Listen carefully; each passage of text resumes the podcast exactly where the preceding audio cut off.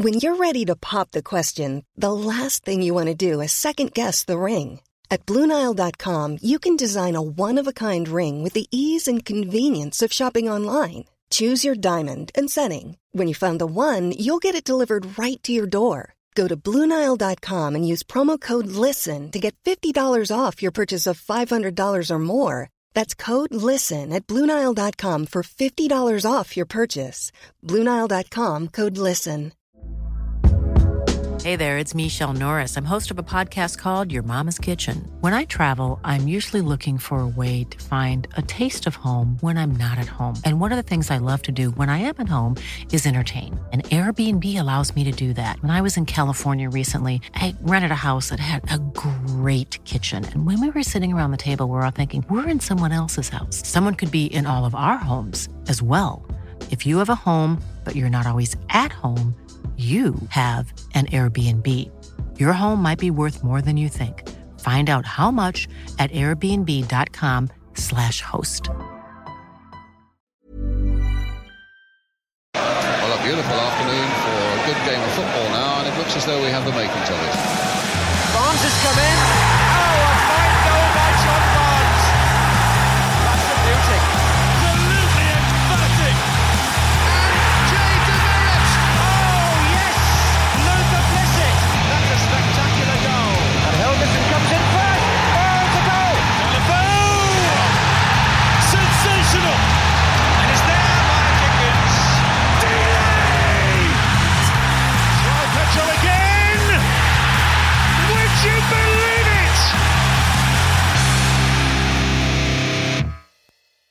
Welcome back to the Watford Buzz podcast. Uh, Matt Mesiano back in the chair again. Uh, yeah, I've finally been released from the Stadium of Light dressing room to, to, to rejoin uh, both Jordan and Tom, who have been doing a great job in the meantime. Um, we have missed one game though, uh, so we've got two games to talk about, and my goodness, two wins to talk about. We've come back at the right time, haven't we? Firstly, though, how are you guys doing? Are you well? Yeah, I never really picture you in the chair for some reason. I know your your recording booth is quite elaborate, so I always think of it as some sort of standing kind of you know voiceover booth that you're in. But um, aside from that, not yeah, doing pretty well. No, is that is that accurate? Yeah. Um, two wins in the bounce, and uh, yeah, no, I mean we missed two games and get back to talk about two wins. That's not very often that happens for us. So yeah, feeling good. Yeah, Tom. All good here. Uh, amazing what a difference a couple of results make, isn't it? As I said after the Sheffield Wednesday game, that kind of the result conditions everything else, and we kind of overlook all the shortcomings. I don't think we're going to do that. I'm sure we're going to get into the detail of it, but it doesn't half help. Should we start with Swansea as it's the most recent, and then we can we can use Sheffield Wednesday as, as something to, to, to go back to? Yeah, I think we've got yeah we've got enough to talk about. I think as we said we said just before we started recording, there's a lot of similarities between the two games anyway. So um, yeah, I think we can talk about it as a bit of a as a whole, if we if you will. Okay, great. Well, let's start with the first away win in 295 days, 25 minutes, and three seconds. But who's counting? Yeah, it felt pretty important. Um, you know, it- we're looking to we- we're in a situation now. We have to kind of overcome some things to push our way out the table. We can't just rely on decent home uh, records. We have to be getting points and winning games away. And you know, I think there's been a lot of games recently where we've not seemed even close to doing that um, from an away performance perspective. So seeing some improvement there was was really kind of the the minimum requirement if we're going to have any sort of success this season or any sort of upward trend. It's got to be kind of off the back of some some decent or improved away performances. So yeah, it was a big one, and I think also a tough one too. Because I, I think about recent Swansea away games, they've, been pretty dire for us, haven't they? So I think a lot of us probably went into it not expecting too much, but um, yeah, pretty big one. Tom, going into the Sheffield Wednesday game, we were quite worried, I think, because we were going up against what we felt was a team that's possibly poised for relegation. They're at the bottom of the table, and we managed to come away uh, with the win. But Swansea was a completely different topic altogether. So to come away from Swansea with the victory, I don't think anyone was really expecting that, were we? No, and as Jordan rightly says, um, it's not a happy hunting ground for us. The, the Liberty, isn't it, and the Vetch. Prior to that, we won three of our 25 league matches there. Um, most recently in 2017 when we were both in the Premier League. Obviously, kind of both fallen on hard times since. yes, different propositions to Sheffield Wednesday who are just utterly hopeless, but I think it's worth pointing out that we've got this little run, haven't we, of fixtures, teams not doing brilliantly or worse, and after that we've got a pretty horrible run where we play. Um, there's the train. I think we play Leicester, Southampton, Norwich, Preston, pretty much everyone who's up there basically that we haven't played already. So we needed to get something from these this run. It's what is it? Cardiff, sorry, Middlesbrough, Cardiff, and Huddersfield to come. Um, so it's it's a really good start. And I mean, suddenly look at the, you know, you look at the table. We're in the, the dizzy heights of fifteenth. We're only um, two points off off the top half, which is quite a quite a turnaround. So yeah, it's um, it was a, a surprise win for a number of reasons, but a really really important one. Yeah, you say two points off the top half. I think is it three points off the playoffs. Uh, don't get carried away. For I, mean, I, I, I don't want to get carried away. I'm just telling you. I'm just telling you. That, Four. That's the Four. stat. Is it four? Oh, it's Four. four. Oh, I'm sorry. as It's four. few as four. I mean, it felt like we were about four points off the playoffs for most of last season, didn't it? And we never got there. So I'm not gonna Yeah, for our last ten games, it felt like that, somehow, yeah, it? despite everything. So I'm not gonna, uh, I'm not gonna get carried away just yet. No, and I don't think we should. But um, fa- facts are facts, even if my fact was initially wrong. Um, so, so um, well, two different games. What what was the what was the difference between this and, and, and some of our more non ideal showings in, in recent months on the road? Well, I think you know, I, I think it was one of those. I think it was one of those games where it wasn't. Again, it wasn't perfect. It, you know, I think we still looked quite a long way off where we were at points at the beginning of the season in terms of style of play and you know dominating the ball and, and having that kind of creative flair at times. But what it was that you know we maybe have lacked in, in recent months home and away at times, just having that level of commitment, um, tenacity. I thought the, the the work rate was good off the ball, um, a little bit more intense, you know, a little bit more incisive off the ball in terms of kind of setting those traps and obviously pressing and, and being aggressive, trying to stop Swansea playing.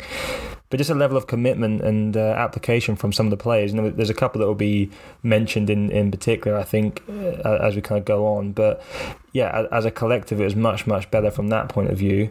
And maybe we're resetting our standards, recalibrating kind of what we're looking at in, in terms of finding improvement with this team because we have kind of been on a downward trend for a little while now. Um, but yeah, it was it was much more. There's much more character to this team, and that was something I think we've been devoid of for quite quite a long time, and you know, at, at really crucial points this season. You mentioned there, Jordan, about kind of pressing traps and what have you. I, one thing that I thought watching it, and admitted I was only watching it on my iPad on the Sky Red button, was that kind of off the ball work and uh, pressing, what have you. It felt like we were certainly denying them a lot more time than we have in recent games, and it looked, you know, a little bit more in keeping with some of those early performances at the start of the season. In, in that sense, was that was that something that you'd kind of echo, or was I just looking for something that wasn't really there?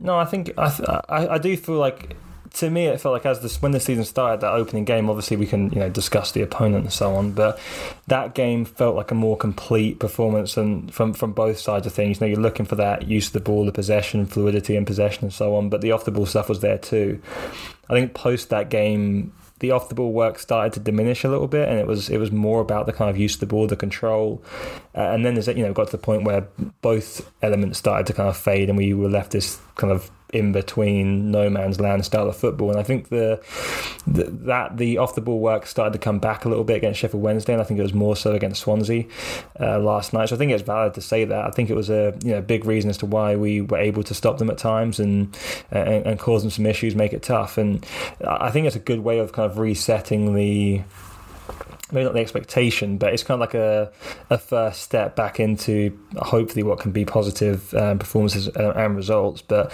yeah, it was important we did that, and I think it gives you a bit of momentum and, and kind of build that encouragement for the players. It, it allows you to do something proactive to try and defend rather than just being passive and sitting back. And I, I thought the the team did quite well leading from the front. Obviously, the midfield was quite different. It was a little bit more industrious uh, as a whole, so that maybe that helped a little bit in terms of that that mindset. But um, no, it was important, and I thought it worked pretty well for the most part. I'm sure we'll come back to him specifically um, but I thought it was noticeable when the goal went in. Jake Livermore just sort of like collapsed to his haunches rather than running over to celebrate. And I think, you know, at the risk of kind of reducing it to just passion and fighting and working, it did really feel like a performance where people put their bodies on the line, worked hard, went the extra mile, gave the extra percent here and there. Um, there was a couple of really good blocks towards the end and, and so on. And, you know, I think if you have that in place, gives you the platform to do the, the more exciting and, and more kind of structured things as well. Definitely. Um, I think Livermore, I mean, should we talk about him seeing as we're here? Yeah, I, I think we should include Livermore within a wider discussion of, of your opinion of Valerian switch to the kind of Livermore in type thing that, that, that, we're seeing now.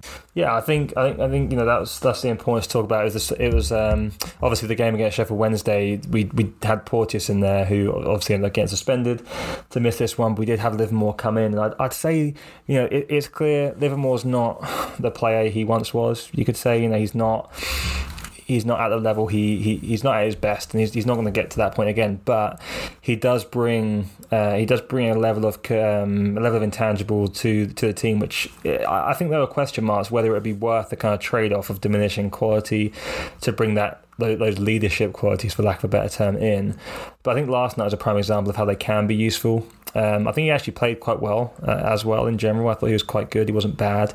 You know, lacks a little bit of mobility, but he was actually decent on the ball.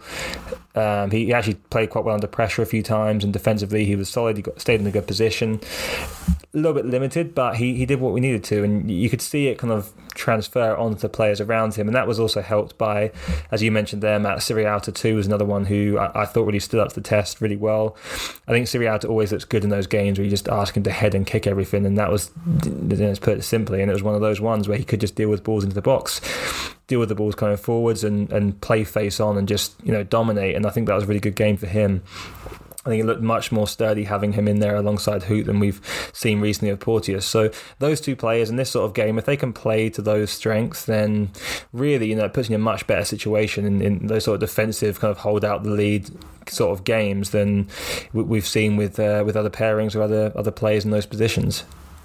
Yeah, Tom, you wanted to highlight the defence as well as being a, a, a, bit of a show stealer from the last couple of games, despite the fact that we have had less choice at the back. Yeah, it was. Um, I tweeted from the the Buzz account prior to the game. You know, what's your starting eleven? I always try to, but I thought it was particularly interesting given obviously New Andrews was suspended, when New Porteous was suspended. Morris has been kind of. I don't think they've explicitly said he's injured, but he's been kind of AWOL to the point that you have to assume he is injured. Obviously, Jamal Lewis hasn't been great, so there was essentially really only I think, a couple of choices that you could make. But there was some fairly, um, you know, there were guys in there that have been kind of less heralded or just downright inconsistent at times. And, and, and Ngakia, I think, was absolutely one of those.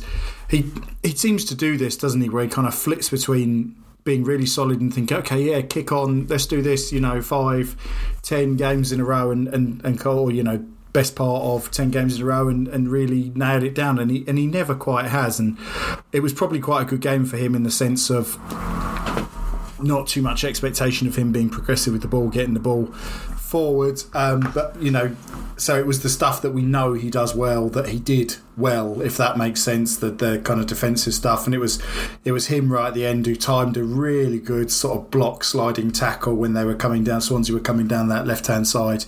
Um, you know, it wasn't a standout performance by any means, but it was a it was a quietly good performance from someone who's been fairly much maligned and. As Jordan touched on there, Sierralta, you know, you know what you're going to get from him. But I think, there's the bloody train again.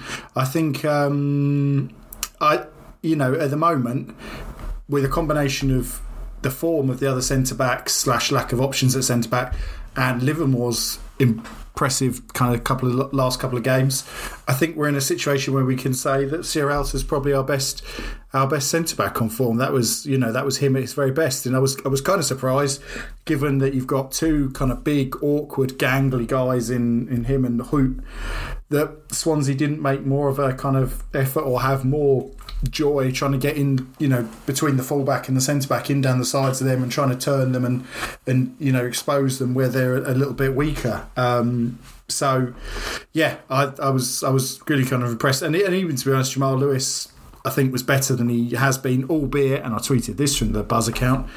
Every single throw on he took in that second half was a bloody foul throw. Every single one. It was pathetic. Can we can we talk about Jamal Lewis for a bit because he was kind of the, the the hailed man. He was he was the guy that was coming in from Premier League Newcastle. He was going to change our left side. He's fallen quite short of the of the highs that were expected of him, hasn't he? I think he's been disappointing. I thought the first I can't remember what his debut was, and I thought, okay, yes, there's a clear um, step up from from Morris to him, but in the last few weeks, he's just looked really weak and kind of meek and, and almost all the things that you would typically say were the reasons that James Morris couldn't be the first choice left back. You know, mm. um, Lewis was coming in to, to be the you know the number one yeah, on, on, not, on, paper, but there's not too much di- difference between him and Morris at the minute, in my. Certainly not on form. Uh, you know, not really contributing in an attacking sense, which I have to admit, I have to say, I always thought was the the weaker side of his game. But even so, you know, I kind of didn't think he was getting involved. But then yesterday, I thought he got up quite well in support. Uh, you know, whether they used him or not, but he was, um, yeah, I thought that was probably his best game since the first. Was it Leeds away where he debuted? No, game after, sorry, game before Leeds. I, this this is nonsense chat, but yeah, I thought he was better than he has been, and I, I, haven't been blown away by him. I have to say, up until this point. Jordan, what's your thoughts of, of Lewis? Yeah, no, I think that's fair. Um, I, I don't think. I think when when Lewis first first signed, it was before we'd really seen much of uh, really seen much of what Ismaël's trying to do. We had some kind of inclination that he might be moving a little bit away from more of a direct style. But I think when there was to the thought we'd be a little bit more um, direct in, in possession, I think we discussed the fact that that might not be the best fit for Lewis because he is, you know, he's, he's shown his best football at Norwich, predominantly where they, they kind of control the ball quite a lot, were quite a, a, tidy footballing side, and his a lot of his best play kind of came from being in an intricate footballing team where he had a very defined role as a as an attacking fullback. Um, I was a little bit concerned, you know, how's he going to play in this kind of um, somewhat sporadic and kind of random attacking style that we might see under under Ismaël, and then obviously we started to look a little bit different. and This thing that Lewis might have been a good fit, but it seems really by the time he actually got into the team, we kind of slipped away from that a little bit, and we're, we're kind of now finding ourselves as this kind of slightly pragmatic, almost counter-attacking at times sort of team where he just kind of don't really feel like he's nailed down a style for that left back position yet. He's maybe a bit of a square peg in a round hole, coupled with you know coming in a little bit late and, and so on. But I thought last night was probably his one of his better games he's shown for us so far. But he's not been he's not blown anyone away. I'd say that's that's definitely fair. He's been okay at best, I think, and that's that's something we hope to improve upon. I do still think there's a player there, but I think you have to you have to find a way to, to, to, really use him and get the best out of him to to benefit from some of his attributes. And I, I think he looks a little bit. Mm, he, I wouldn't say unconfident, but he doesn't look like he's playing with much kind of freedom and, and to his game mm. right now. I'd say. No, I, I think that's that's very fair. Um, I wonder how far away Morris is, and and, and if whether he's going to be in line to, to to come back in, or do you think that Lewis is still the the preferred player when when both are fit? Uh, I mean, it's a closer it's a closer battle than we probably thought when Lewis signed, isn't it? I think it's probably you know I think maybe it's a little bit of an in between where Morris has shown at times a little bit of a higher level of performance than we thought coming into the season, and then Lewis has been a little bit not not quite as good as we expected or hoped. But um, you know, for me, I still think Lewis is the better option. I still think he offers you more. Um, I, I, think the, the, some of the defensive issues of Morris still concern me. Um, but you know, it, as, as, I said, it's a closer battle than we maybe initially thought. So if one of them does well or the other one does particularly poorly, then I think they can separate from each other. But right now, it's kind of a tough one to call. Mm you can argue the same for the other side as well at right back at the moment too, with with Andrews kind of missing and and Ngakia having a better game last night. It's not a, a, guarantee Andrews walks back in when he's available either, is it? No, no, you're right. Uh, but although I do prefer Andrews, I, I, I, think he's my clear my clear favourite over over over the two. Whereas with with the left back situation, it does seem less easier to to choose. I prefer him. I prefer him too, but is is is Ngakia starting to earn some trust from Ismaël potentially in these sorts of games? You know. Yeah, that's probably fair. Tom, I think it's been much more of a merit based battle than I ever anticipated. To be honest, I thought um, Lewis coming in, you know, on loan, probably one of the higher earners in the squad. You'd imagine coming from Newcastle now. Um, you know, he would kind of play come hell or high water as long as they could wheel him out. But I think they showed from, or, or Ismaël showed from the moment that he made it apparent he needed to be fully fit, and the same with Tom Ince that that wasn't going to be the case. You know, uh, availability and fitness were the kind of first um, hurdles to overcome in terms of expecting to play. So I think he's shown that, as I say, it'll be much more kind of based on merit than anything else. And it's the same on the other side. You know, Ngakia has his uses, and a game like Swansea away is probably one of them where you expect to see less of the ball. You know, they're a possession based side, always or have been for a long, long time. You know, you want somebody that you can rely on to be defensively solid, whereas Ryan Andrews, you know, much more comfortable going forward, a bit more expansive in his play. So uh, I'm I'm kind of comfortable with where we're at. I think Lewis also it's worth pointing out, uh, you know, we said it at the start of the season but he's played very little football. He wasn't even in Newcastle's Premier League squad in the back half of last season, was he? I think he got more football for Northern Ireland than he did for, for Newcastle, but he played in a couple of cup games. So it's going to take a little while to kind of play yourself into form in that respect. So, yes, I've been underwhelmed. I've been vocal about it, but I'm, I'm prepared to be patient too. Mm. Perhaps the answer isn't Morris or Lewis, but in fact, Ken Sema. oh, I wouldn't be against it. All right, argue, argue your point because I think Jordan's about to say that he is. Come on. Uh, I mean, it's not. Uh, go on, you start, Tom. You go.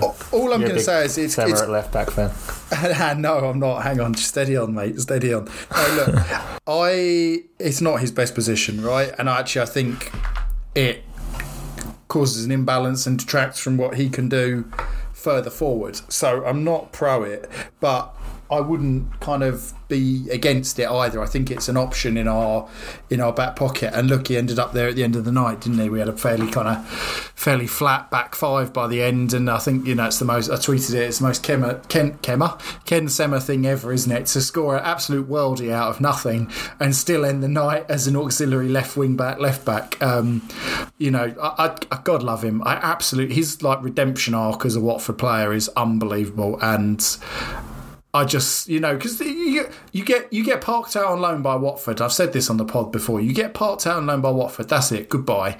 That's the end of you. Because another fifteen. You don't generally come back. You do don't you? come back because another fifteen players and twelve head coaches will have come in in the time that you have been away. He's bucked that trend and then some. So so fair play to him. I love Ken Sema. Sue me. He's had about three redemption arcs, hasn't he? That so, is true. Yeah, yeah. Um, but I think I think the thing is with with Ken Sema, I think you know left wing back maybe a little bit more, but honestly for me, it's not just about his ability at left back. I think I just when when we have him on the pitch, I, I kind of want him in the forward positions just because of you know what we saw last night. It doesn't always you know kind of translate into to him ripping the, the top of the net off with a with a left footed strike, but he offers something in those wide areas going forward. You know, I don't mind late on in games seeing him at left back if we're maybe chasing a game. We want to have still some of that offensive threat and the ability to get that full back up nice and high and almost play the back three at times. But you know, starting the game out with him at left back, I, I, don't know. I mean, I'm not I'm not massively opposed to it, so I'm not. It's not fair to say I'm definitely on the other side of this argument, but um, I, am not I'm not entirely sure. One one more thing, as long as we're not getting too far away here, in, terms of players and you know involvement, subs and so on. What what are we thinking about um, about Rhys Healey's lack of involvement again? I'm very disappointed because I feel like he uh, hasn't had a fair crack at the whip. You know, he uh, he, he he could be the the answer, but we're we're not getting the opportunity to see him. I'm, I'm you know I'm I'm sure that uh, behind the scenes that they're uh, they're seeing enough of him and, and clearly making the decision that they are that he's he doesn't need to feature. But I don't know the the the football we've seen from him in the past for other clubs and the way that we know he likes to play. I think that there is um, a player there that can help us. But um, I don't know when we're not getting that opportunity to see him, so it's hard to really talk about it. It's got it's become achingly apparent that Ismaël doesn't fancy him, right? Because you can't say that he's socks have been his socks have been knocked off by by Aaron Rajovic. You know, we've talking of redemption arcs, you know, we've come to the point where people are actively calling for Bayo to start now, and and you know saying, oh, he's he's far superior player to Rajovic, and that's not to you know dismiss that opinion. I think on form, I'd rather have Bayo in the team at the moment, but you know those guys we're, we're, hardly talking about bloody you know prime um, Sheringham and uh, sorry Cole and Yorke here are we? In in kind of that Man United you know uh, treble winning squad in terms of depth and quality of options at striker. Um, for Rhys Healey to not even be getting a look in particularly in the games where we've been losing or, or chasing a win or whatever is just baffling to me so you know, was it a case? What I would rather know now at this stage is was it a case of club signing him without Ismaël having any input, which you know seems to chime against the idea that Ismaël does have a pretty significant say in in um, recruitment, or is it just that yeah he was he was pro, he was signing, and he's turned up and he just hasn't lived up to expectations? That's the the bigger kind of argument or bigger piece in this for me now. Mm. Well, that kind of leads us towards the the Watford Observer articles that have come out of late that um, we haven't really had a chance to talk about yet. Tom, did you want to discuss anything with regards to Ismaël's comments? Yeah. There's a hell of a lot. Have we actually discussed? Have we have we recorded since Ben Manga no, left? We haven't. No, we haven't. There's a there's a hell of a lot to unpack here, so I'll, I'll try and keep it brief because I imagine we've all got something to say on it. Um, I find the whole thing very very odd. Um, we've gone from being a club that is very proud almost of the fact that we don't put a great deal of store in the value of head coaches and that everything is set up for the head coach to slot in and out of because head coaches are interchangeable. But as long as the structure's right then they can be interchangeable and will continue to have success. And we seem to have done a complete 360. Now that's not to say it's wrong, but it just I just don't really understand the the rationale behind that. That suddenly we're giving kind of more power than we've ever given to a, a manager, and apparently he is a manager rather than a head coach in Ismaël. And I just don't. You know, I would love to hear. I would love to understand what it is that's made them kind of take this decision and, and put all their eggs in this Valerian Ismaël shaped basket because seemingly as recently as, as, as, there's your podcast title. Yeah. Big menacing basket. Um, you know seemingly as recently as the end of last year they were restructuring everything to slot Ben Manga and his team into the recruitment strategy and, and kind of let them lead, you know. And then Manga was the one that appointed, to all intents and purpose, Ismaël, and then Ismaël's been the one that's kind of turned around and stabbed him in the back in a you know very Shakespearean kind of way. And said, and you know, and, and kind of so, signed off on his exit, hasn't he? And you just think, I'm not saying it's wrong. I'm just a little bit confused, and I'd like a little bit more context. And I think this is where the club could communicate um, you know, a little a little bit more effectively too. Are we feeling? I mean, uh, firstly, I think the the, the twenty. The, I know there was a quote with Ismaël as well, saying about the 20, 30 million, you know, spending and so on that was being thrown around a lot. I think it's pretty fair to say that he wasn't talking about the actual numbers he had at his disposal. He was just kind of making a point, really, right? Um, so I don't think we should be thinking that that they were actually figures that he could have potentially used. That he decided he opted against. Um, but no, I, I do agree with you there, Tom. Like, I, I don't really, I don't really get it. I don't get the change of thought. Um, in a sense, why we were so committed to to one kind of route and then just going the complete opposite way around. Although the thing is, too, I, I, I, do feel there's an underlying kind of dishonesty when it comes to describing these roles that the, that the members of staff have. You know, in regards to Ismaël, you know, maybe he doesn't have more input than other coaches have had that's good, that's fine. Uh, if you want to go that way, that's absolutely fine. But you know, clearly there was a miscommunication or, or dishonesty in regards to what was offered to Ben Manga. It seems the kind of one of the biggest kind of contention points the fact that he wasn't able to do what he thought he was going to be able to do. You know, bringing staff over.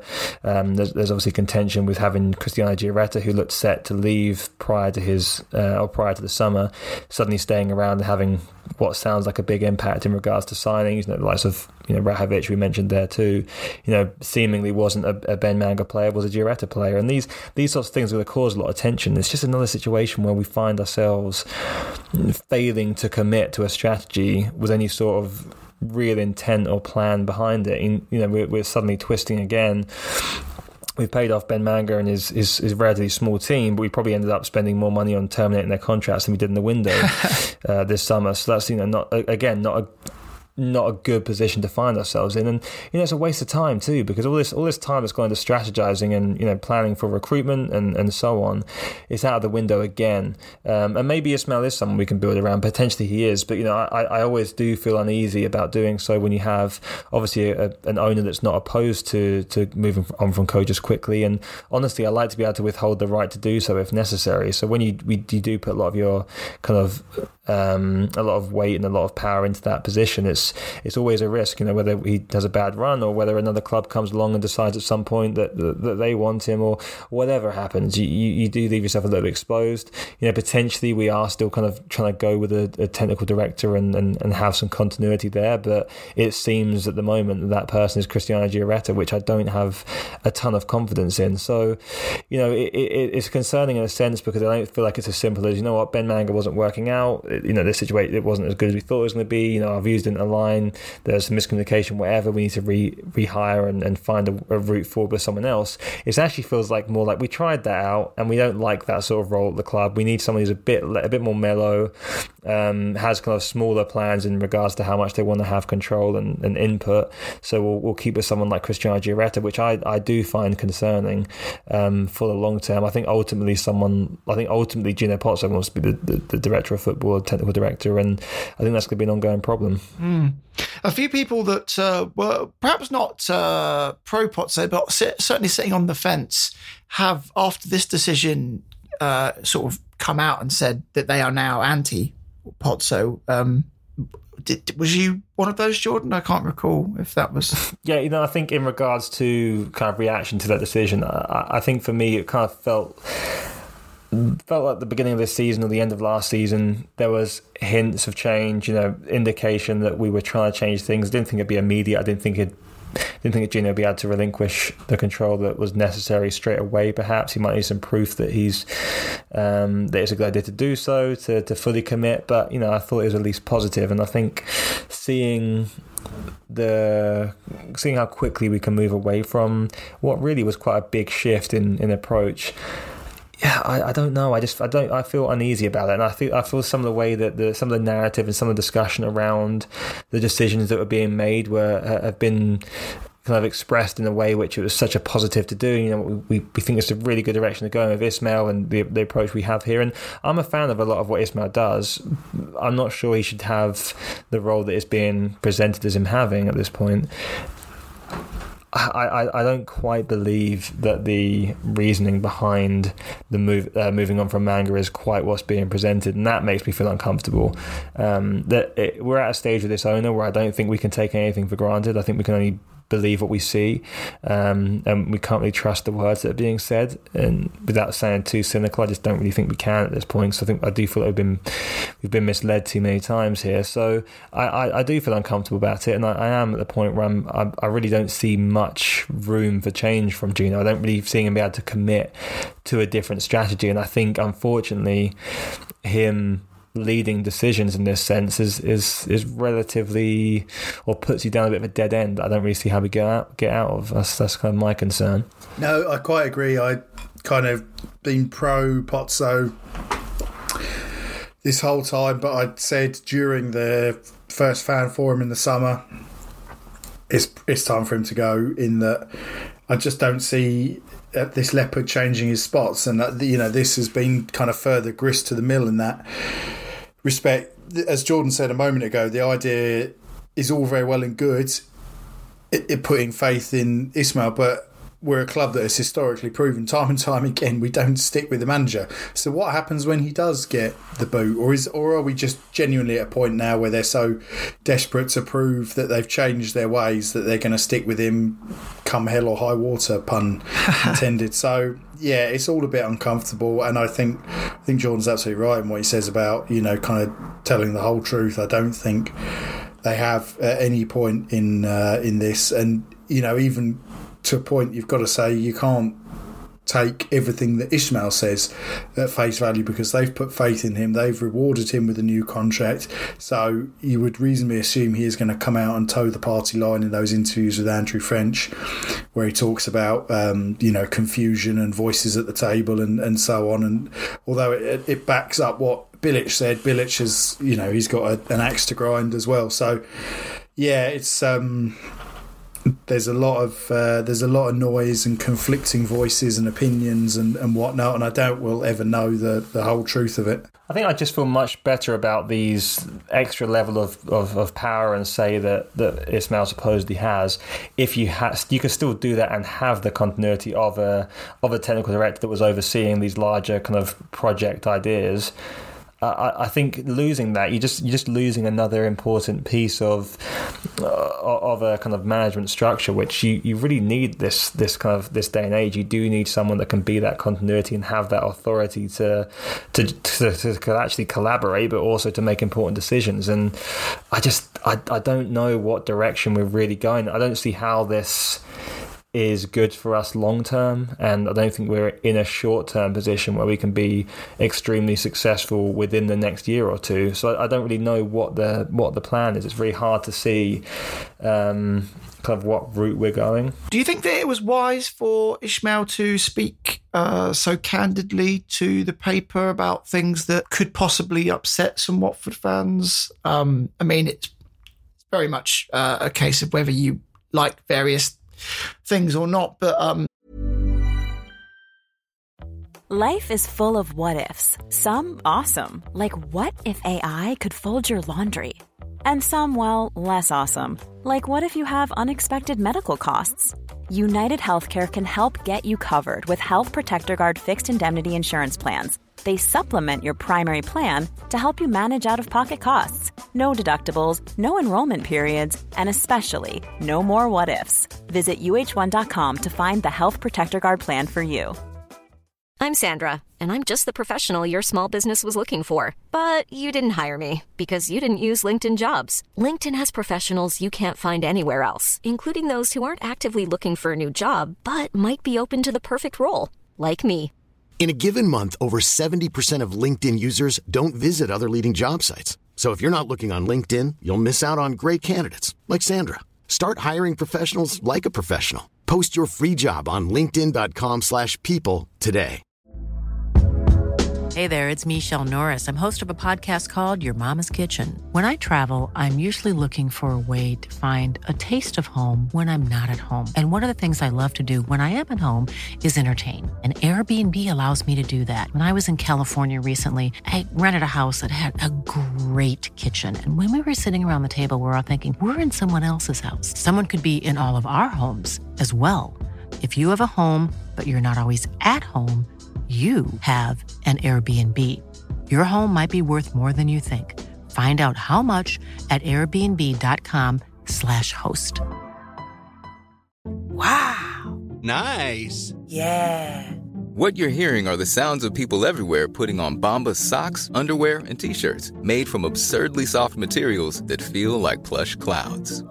Yeah, that plush. And the best part? For every item you purchase, Bombas donates another to someone facing homelessness. Bombas. Big comfort for everyone. Go to bombas.com slash ACAST and use code ACAST for 20% off your first purchase. That's bombas.com slash ACAST. Code ACAST. Let's take the Emmanuel Dennis one, for example. Um, a player who has previously done well for Watford. Is it uh, maybe not such a great idea to discuss the fact that they turned him down? Um, just quickly before I answer that question explicitly, Matt, something that just popped into my head while while Jordan was talking there. Um, it was requested at the fans forum. You went, you may very well remember that we were be given an org chart, and Scott Duxbury's reply was very much, "Yes, this can be done. You know, it's re- it's it exists already, so we just have to publish it.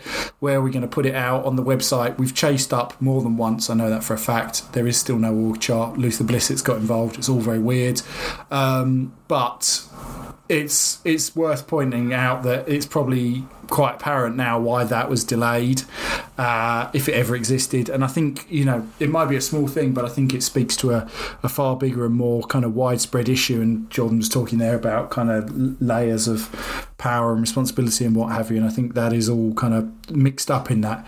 Regards Ismaël, no, I think if he's genuinely involved in recruitment as, as we're we're told and led to believe, then yeah, he should comment on these things, and that's that's absolutely fine. And to be honest with you, you know, Gino doesn't talk ever.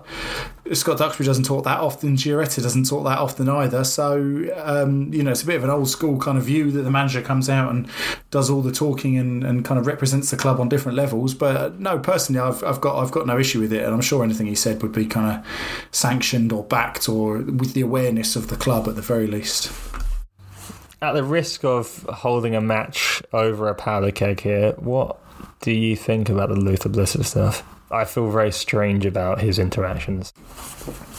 Um, I think it's a great question. Firstly, I've got I've got a couple of things to say. One is that it's we uh, it says everything about the kind of tinderbox of social media and football fandom and Watford in 2023 that we've somehow got to a point where the kind of ultimate Watford legend or one of the ultimate Watford legends is embroiled in some fairly kind of heated, fairly testy discussions with Watford fans on Twitter. And I, don't think that's a particularly edifying situation for anybody.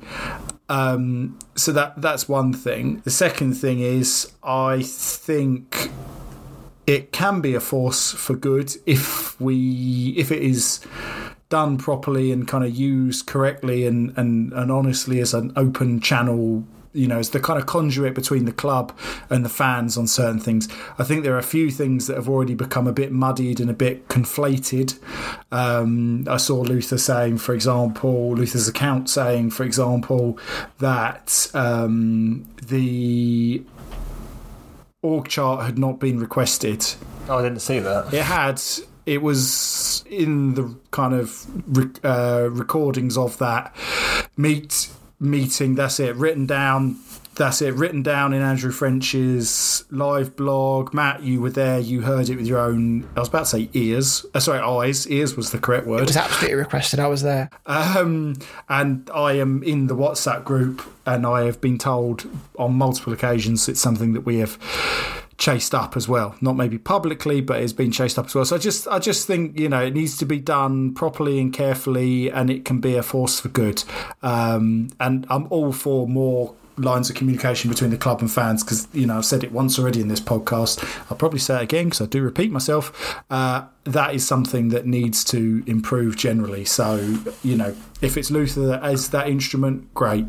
Um, we you know wait with bated breath. I absolutely love it when uh, former players uh, engage with the club that um, that they had the most uh, success with or, or, enjoyed playing for. Um, it just makes me feel like the player cares and that they still care that they're a fan. And I think that's fantastic. Where I do have a problem with it is when that player is uh, employed by the club to, um, uh, well, for a role that we're not exactly sure what it is. It, it, it, I think it's um, it's it's called a is it called a, a, legend or a position or what? Or some sort of ambassadorial role, wasn't it? Ambassadorial role, yeah.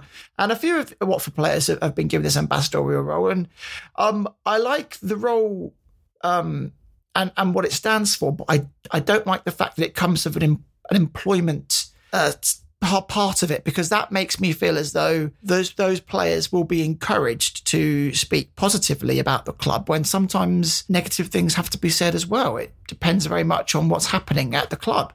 And I feel as though people, anyone really, that would be put in that position would be in a very difficult position to be able to speak badly about the company that they work for. Um, so that's my only problem with it, um, which I think is a fair one. Yeah, and I think too that the, the thing is, there's, I, I, think you have to almost separate the, the player and the and the and the role that he has now. The two different you know stages, two different things that that he's doing here because you know he, he is obviously a club legend and you know we're not no one's denying that. I, I just think the role itself is just it, it feels a little bit off to me. Um, you know, you, you, see some of the interaction that's been had. There was some some question A kind of thing that went to the Watford Observer where where Luther was able to answer some questions, and it did feel a little bit. Um, it, a little bit contrived at times. I don't I thought some of the way that it, that it, was discussed in regards to the fans, it felt very felt a little bit pushy. You could kind of feel the club,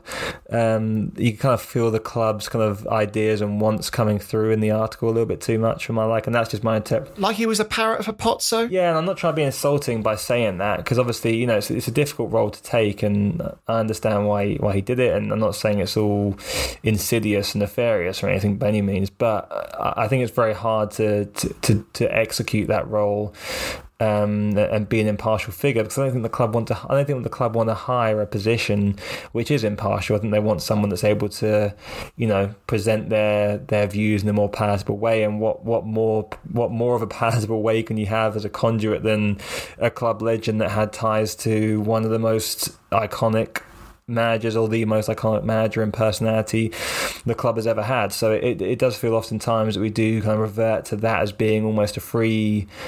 Um, not a free win card, but it's very hard to argue with, with that point of view at times. You know, you, it's hard for fans to argue, and the the point is that he's someone that is able to talk to the fans as an ambassador. It's hard to disagree, or, or fans might feel guilty or you know not inclined to have um, opposite opinions to someone of that stature within the club's history. So it's a difficult position, but it's a smart position from the club, I think, in many ways. But there was one particular point, I, I don't have the quote up in front of me this second, but it was in regards to the way the fans conduct themselves and communicate. And you know, I think Luther was saying something along the lines of you have to be respectful in the way you do so, and that there's been lots of fans that haven't been, and you know, fans haven't been conducting themselves in the proper way and, and, and asking the questions in the right way. But I think those sorts of things to me just don't sit particularly well because it doesn't it fails to see or understand the fact that lots of fans don't have access to communicate to the club. And you know lots of them are also saying things into the void. So I think it's harsh to criticize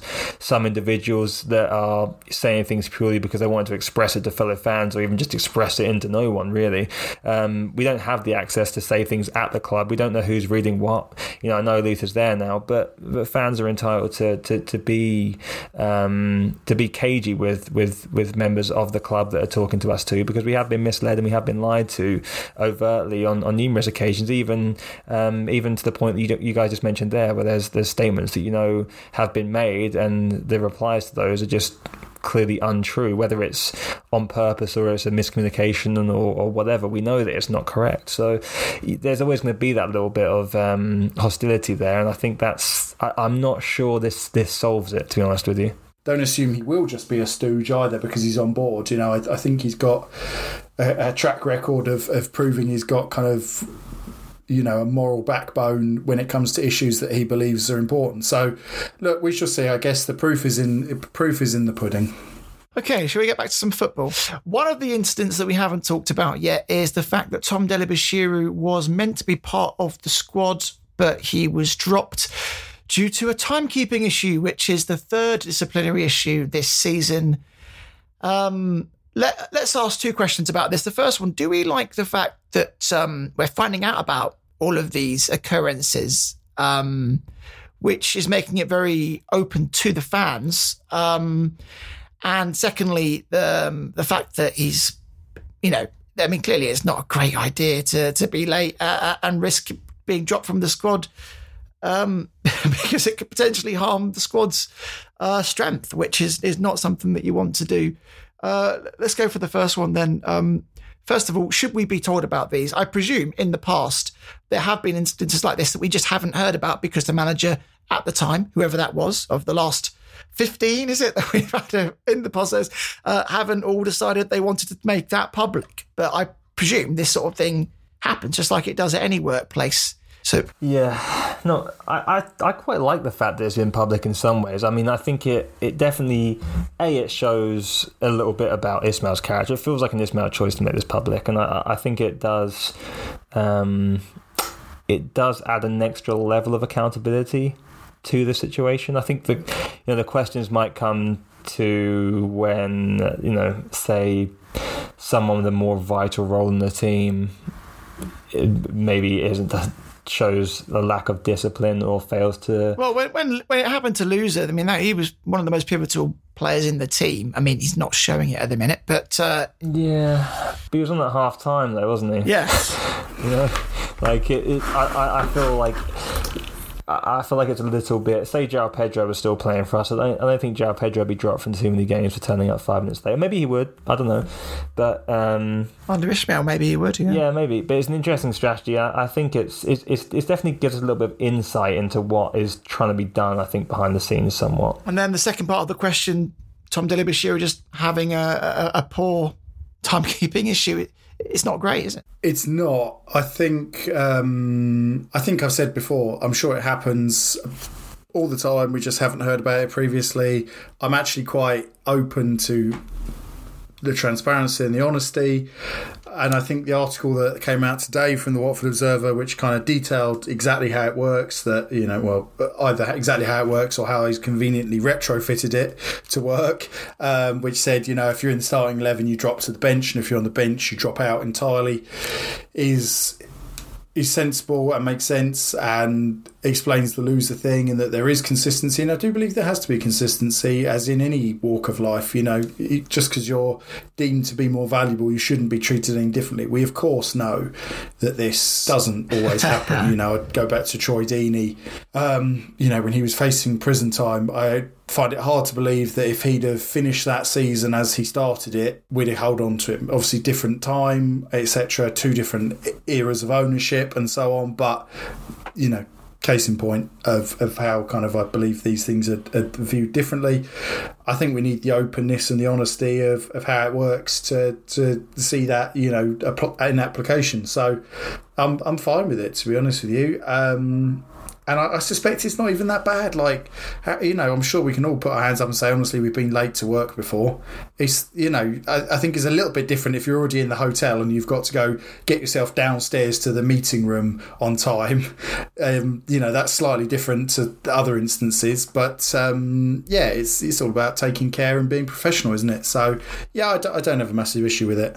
Okay, fair enough. Uh, did we discuss Wesley Hoedt and his suspension? I don't think we have yet, and it's it's quite important because it felt as though he had just struck up a, a decent partnership with Sierralta, and now it's going to be Porteous who's coming back. Um, oh, I didn't see. I didn't realize who got the five game. That's the five yellow. I missed that. Yeah, yeah. So uh, I mean, I was looking forward to seeing who and and Sierralta again, but now it's going to be Porteous coming back, who has struggled recently at least for Watford, he's been doing fine for Scotland. Uh, but, but, for Watford, he's not been playing his best recently. And it seems a shame that that partnership that looked fairly reasonable yesterday is going to be broken up so quickly. Yeah, that's a concern. You know, we centre back play is an issue, and I think has brought something to it. Porteous has been a little bit erratic, and yeah, I, I, I actually missed that, but not. Yeah, I don't feel great about it. To be honest with you. No, Tom it's a tricky one, isn't it? It worries me slightly because um, you know one or two games out the side isn't isn't very long. You don't kind of expect all ills to be cured by that, but I mean we haven't really got a choice, have we? Um, hopefully, the influence of Sierralta will will benefit him. Sierralta is in a good moment as a European football coach would say. So let's hope that kind of rubs off on him. And also, it's probably not the worst thing in the world to um, look at a different option as well because we've I, we've not seen that pairing before. I don't think certainly not this season. You know, we might we might find the answer there. That's the glass half full answer. Lovely. Uh, and Kone uh, appears to be coming into his own at the moment. Uh, uh meanwhile, Edo Kayembe was also impressive yesterday in, in that more advanced role than than typically we see him. Um, are we are we seeing a different side to these players? Yeah, I think I think Kone's in a good spot. Um, I think he's he's looking a little bit more like what we wanted, um, showing a bit more of the positive side of his game.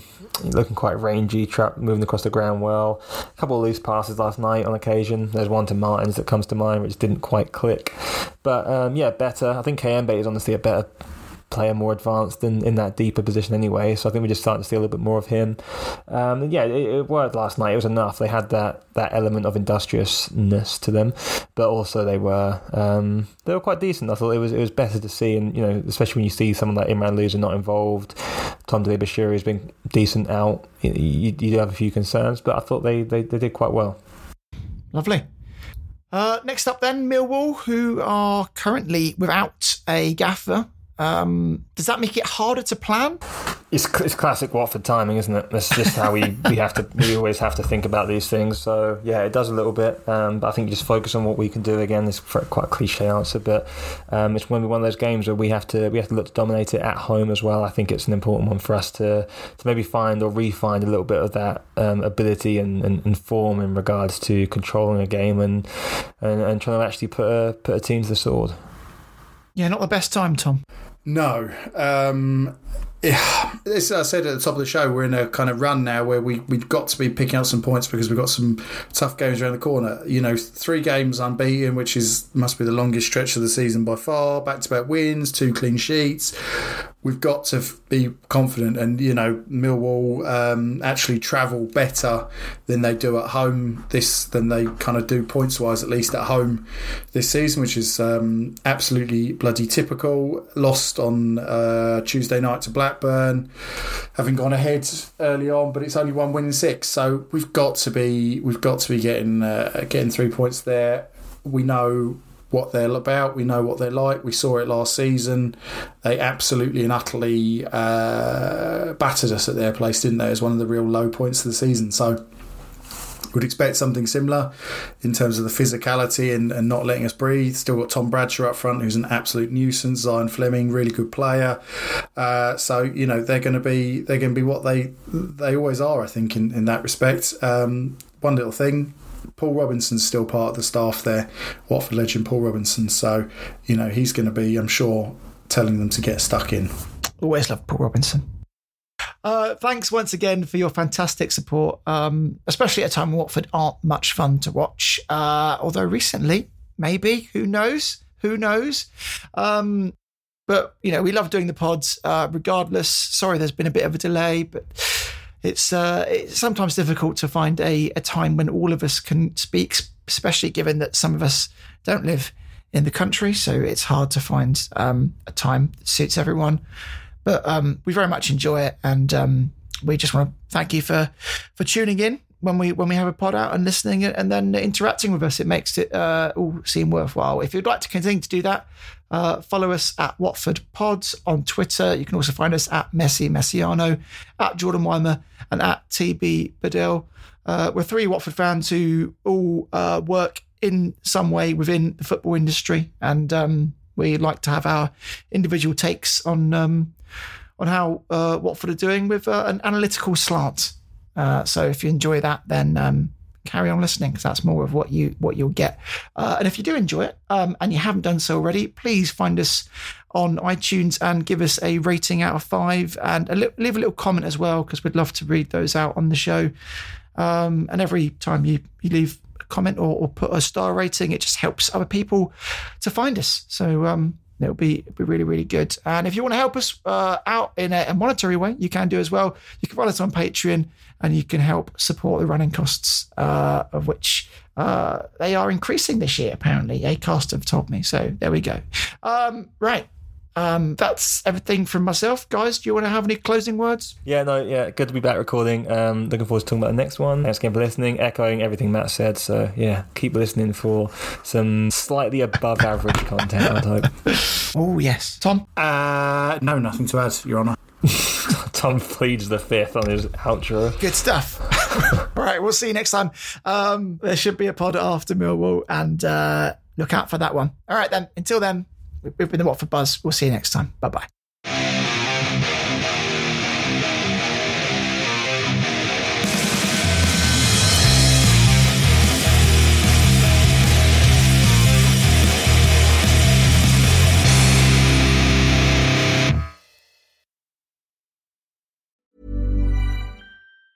Mom deserves the best, and there's no better place to shop for Mother's Day than Whole Foods Market. They're your destination for unbeatable savings, from premium gifts to show-stopping flowers and irresistible desserts. Start by saving 33% with Prime on all body care and candles. Then get a 15-stem bunch of tulips for just $9.99 each with Prime. Round out Mom's menu with festive rosé, irresistible berry chantilly cake, and more special treats. Come celebrate Mother's Day at Whole Foods Market.